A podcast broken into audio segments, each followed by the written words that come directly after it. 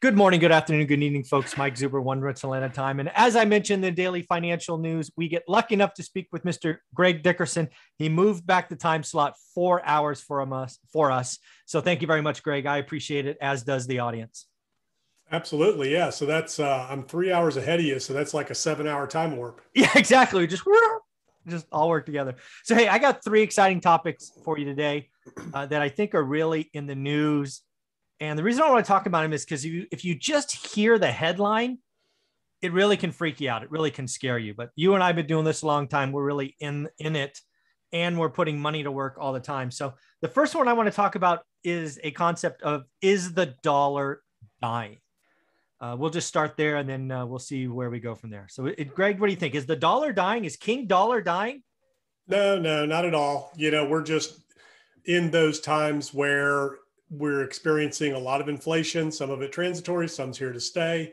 So a lot of people will equate what's going on in the money printing and things like that, you know, to the dollar devaluation when, you know, what's what it's six and one half does the other. Are things getting more expensive or is the dollar, you know, devaluing? Mm-hmm. You, you know, so I looked at something the other day somebody put out and showed what the price of things were back in the 70s. You know, average annual income was 20 some thousand you know, average entry level house was like, I don't know, I can't remember what it was. I'd have to look it up. I want to say 200,000, but I, I, don't know. It doesn't sound No, right. 1970s, I think it was like uh, 27 or 28 grand. I think. And by the end of the 70s, it was 56 grand. Yeah. Yeah. So, um, you know, it's all relative, right? People were making less money, um, you know, so things were less expensive. And we've talked about it before as interest rates, you know, go down, people make more money, things get more expensive. Mm-hmm. So that's not necessarily what I'm thinking in terms of devaluing the dollar to the mm-hmm. level that it's really a problem. You know, the dollar is the world's reserve currency everything we do, whether you're investing in stocks, cryptos, real estate, whatever, it's to create more dollars. I mean, at the mm. end of the mm. day, that's what people are after is more dollars. Right. Yeah. When I think about the king dollar going away, it's like my answer is the same as yours. No. But I always kind of push back. I'm like, well, okay, what would replace it? Right. I want to put it back on the onus of the person talking. Because at that point, there's really there there really isn't anything that has full faith of you know a legal system uh, doesn't have the quantities. Again, the King dollar is p- part of its size makes it so. Uh, history, all of that. Are stuff more expensive? Is inflation real? Absolutely, but but none of that kind of takes out King dollar. And the last thing I when I think about the dollar is, anytime there's a shock, what happens? People run race to the dollar, right? Um, you know, will the dollar? I think the dollar probably could even get stronger in a year or two, which is kind of counterintuitive because I think what China is going through right now will lead to a recession and potentially I don't know, significant recession, if not all out depression in China, which is going to. Yeah, China, they're imploding and they're shooting yeah. themselves in the foot left and right. I mean, they're getting rid of their dollars. Uh, you know, I mean, they're just making some really, uh, you know, they're unusual... treating foreign capital bad. They're going to race companies out. Now they're going to do property taxes into a falling market. I mean, you can't do, I mean, it would be hard to shoot yourself in the foot that many times. Yeah, it's pretty interesting what they're trying to do and what they think they can do about it. And, you know, one of the things they are doing is they're, you know, buying and investing in ports around the world so they can ship their goods, you know, and not have to rely on third party ports and logistics and things like that. You know, so I mean, they want world dominance. They want to be the largest economy. They want to be the reserve currency, but they just, it's just not going to happen. Mm-hmm. Um, you know, the thing about the United States, it's the largest economy. It's, you know, we're governed by laws um, you know, we have the largest army, most powerful, you know, army, um, you know, military force to back up the value of that dollar. So, I mean, that's why everybody else in the world wants it. Mm-hmm. Um, you know, could something eventually replace it? I'm not going to say it can't. I mean, it's possible, but it's hard to imagine, and especially in this day and age, what that could be because you know, regardless of what people think, you know, the United States government and the people of the United States are really the only thing you can actually trust mm. when it comes to having faith in a currency. Right. You can't trust any other country in what they're going to do. No. We've seen plenty of examples. There's there's a lot, you know, we have high inflation here, but there's hyperinflation going on in other countries and, and all out currency devaluations. You think about what I just saw in Lebanon uh, with their currency and and what's happened in I think it was uh, Venezuela and Yeah, and dollar devaluation. So when you think about dollar devaluation, you know, putting more currency into circulation, and that you know, there's more currency in circulation and been created, you know, in the last year than in the history of of the world. But you know, that was in response to the pandemic, and we where we saw before all the supply chain issues and stuff like that, the biggest inflation was at the asset level. It was all assets, all of them. Yeah. Um, you know, we're seeing it in stocks, bonds, commodities, cryptocurrencies, real estate. Um, you know, there's still obviously little pockets and little sectors that mm-hmm. did not appreciate, like certain types of commercial real estate you still can't give away certain types of you know areas that property has, has gone down when the rest of the country's going up mm-hmm. uh, some areas of the world that are very depressed so you know at the end of the day all of the printing and stimulus that's been done and all the currency that's put been put into circulation really hasn't had a hyperinflationary effect yet like everybody's concerned about and the real question is you know can that continue at what pace then can that continue and it's an interesting question you know it yeah. really is because a lot of people think you can't sustain it that our debt's unsustainable that the amount of money printing is unsustainable But we've been on this path you know yeah. really since 2009 and haven't had any real serious repercussions yet. Yeah, it's actually it's it's something I've looked at a bunch. And again, it's it's kind of that what number are you looking at? There's there's a lot of people that kind of look at the number just the sheer size and it's bigger than ever. So definitely a problem. However, just like buying a house, you don't buy a house based on price. Most people buy it on payment. And because this debt is being financed at generational lows, uh, the government's you know paying it back pretty easily, right? It's it's kind of below trend, so uh, it's pretty interesting to think about. So one thing I want to kind of do a left turn on you on, just given we talked about asset values going up. I don't know if you saw this. I think it was Elizabeth Warren who initially did this when she was running for president. She talked about taxing billionaires on unrealized gains. It looks like this budget reconciliation could bring that to fruition. Of course, they will sell it as only taxing the billionaires, but just like income tax when it was introduced in 1918 or 1919, uh, it'll eventually probably hit all of us. So I thought I'd ask you about what do you think about taxing unrealized gains in this new tax scheme they're going to throw at us?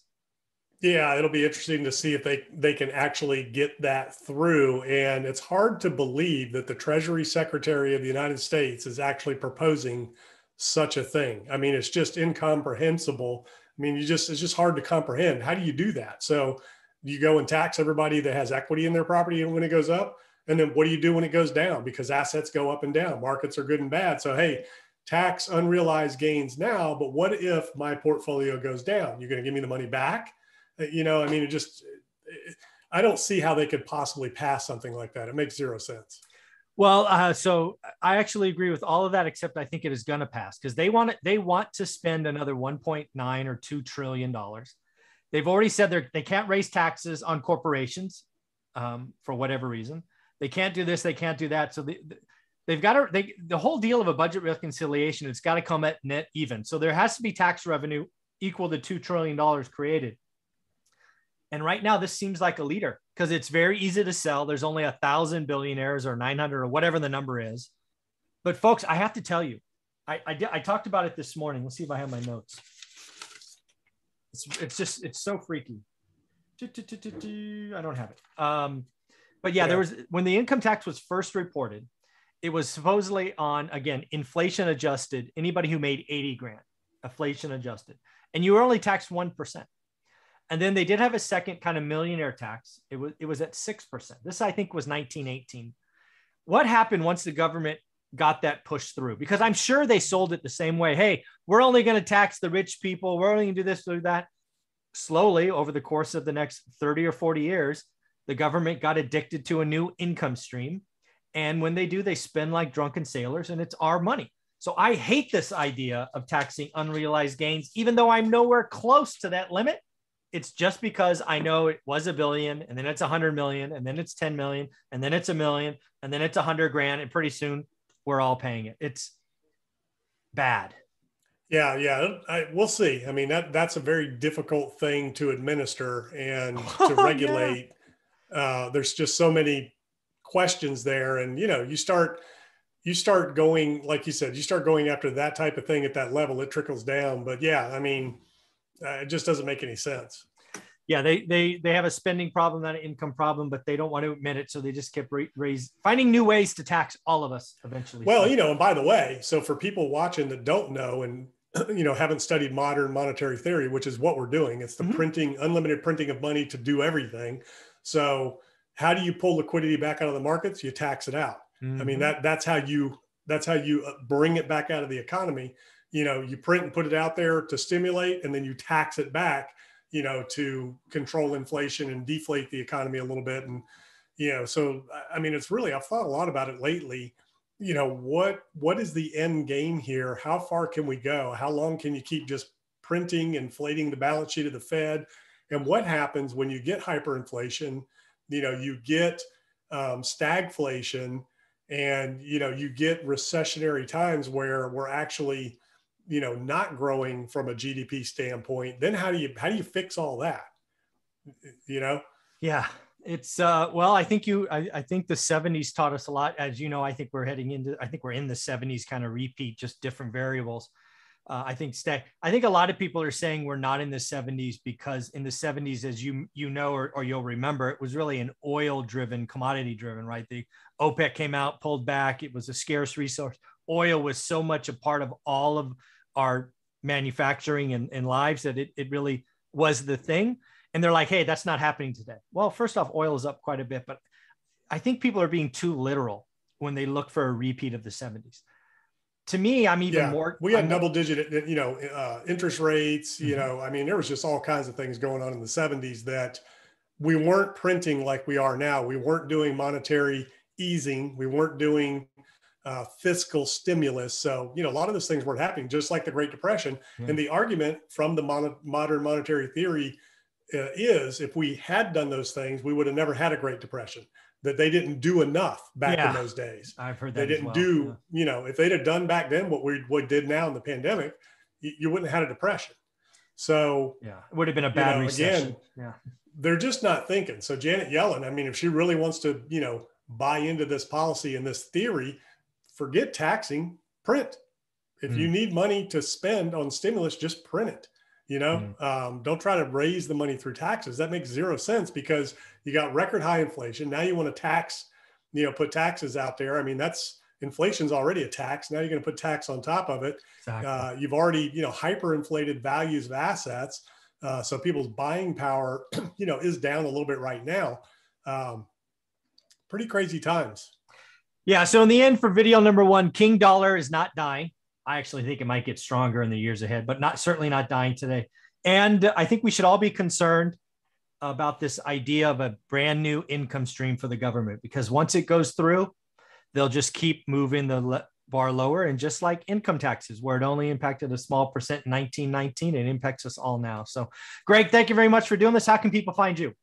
gregdickerson.com. All my information's there. Go check it out. YouTube, podcast, social media, gregdickerson.com. Yeah, you got to follow him on YouTube, folks. He puts out a lot of content. He has areas of expertise that I simply do not have. Uh, and I watch his channel every week. So thank you for all you do, buddy.